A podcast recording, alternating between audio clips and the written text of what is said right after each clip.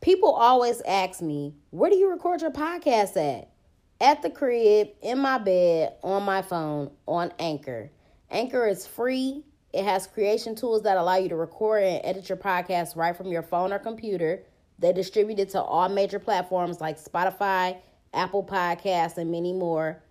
I make money off my podcast with no minimum listenership. And it's everything that you need to make a podcast in one place. So download the free Anchor app or go to anchor.fm to get started. Black Girl Experience sent you. What's up, y'all? Welcome to the Black Girl Experience. It's your girl, Jasmine Danielle. The name of today's segment is Red Flags. And I want to talk about relationships that are off to a bad start in the beginning there are two situations that I've witnessed where the couple haven't even been together for six months, and actually they aren't even official, but they're arguing and fighting like cats and dogs, or it seems like they've been together for five years and they should still be in the honeymoon phase. So that's a red flag to me because if we're having problems like this in the beginning, then the worst is yet to come the honeymoon phase is like the first three months of actually being in a relationship together and arguments shouldn't even be happening during that time period. Maybe something petty but not like a legit argument. And i know that in the beginning it's hard to spot potential problems because you're head over heels you know what i'm saying? You're not you just all in at that point and if you do notice a red flag, you ignore it, which is not good because that's a seed that's being planted and it's just going to grow into a bigger problem over time. And that's why it's important to nip st- stuff in the bud. Um, everybody is on their best behavior in the beginning, but red flags only get worse over time and anything that's an issue for you is going to be heightened down the line. So you need to ask yourself, is this something that I can live with? Is this something that I'm going to be able to handle? You know, I mean, you could give people the benefit of the doubt, but you should be taking the time to work on those issues immediately. And that's a big problem that I have. I always give people the benefit of the doubt, which has me looking stupid in the end because it just turns into a bigger problem. Um, and if you know that there are incompatibilities in the beginning, then it's best to probably just say fuck the whole situation and just move on and get out while you can because it's not going to get better.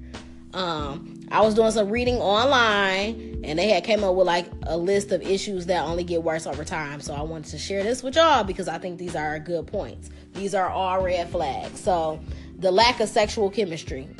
I mean, y'all could communicate and experiment but if the sexual chemistry is not there, it's just not there.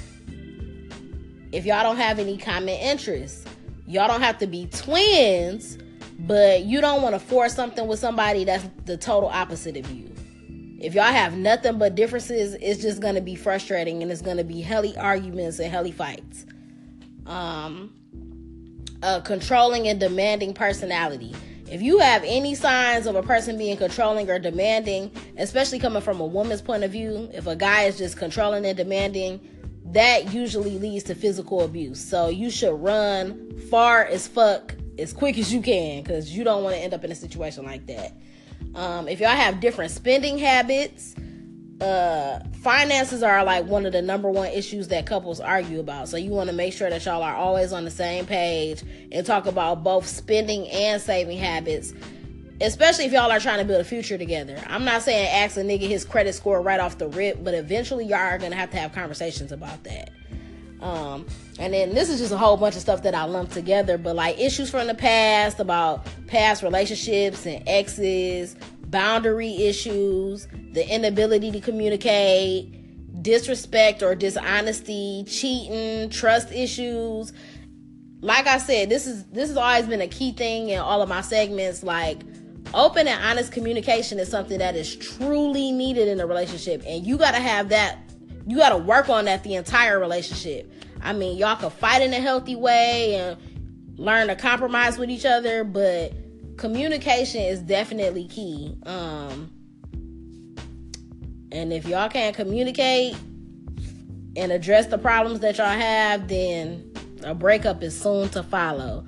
So these are just some red flags that I think are super important to recognize early on and make a decision on if you want to stay and try to work it out with this person or if you should just get the fuck on. Um, so y'all should take notes on this and see if any of these red flags are popping up in any of y'all situations. That's all I have for y'all today. Call in with any questions or comments. Don't forget to follow your girl on the gram at Jazz Danielle One.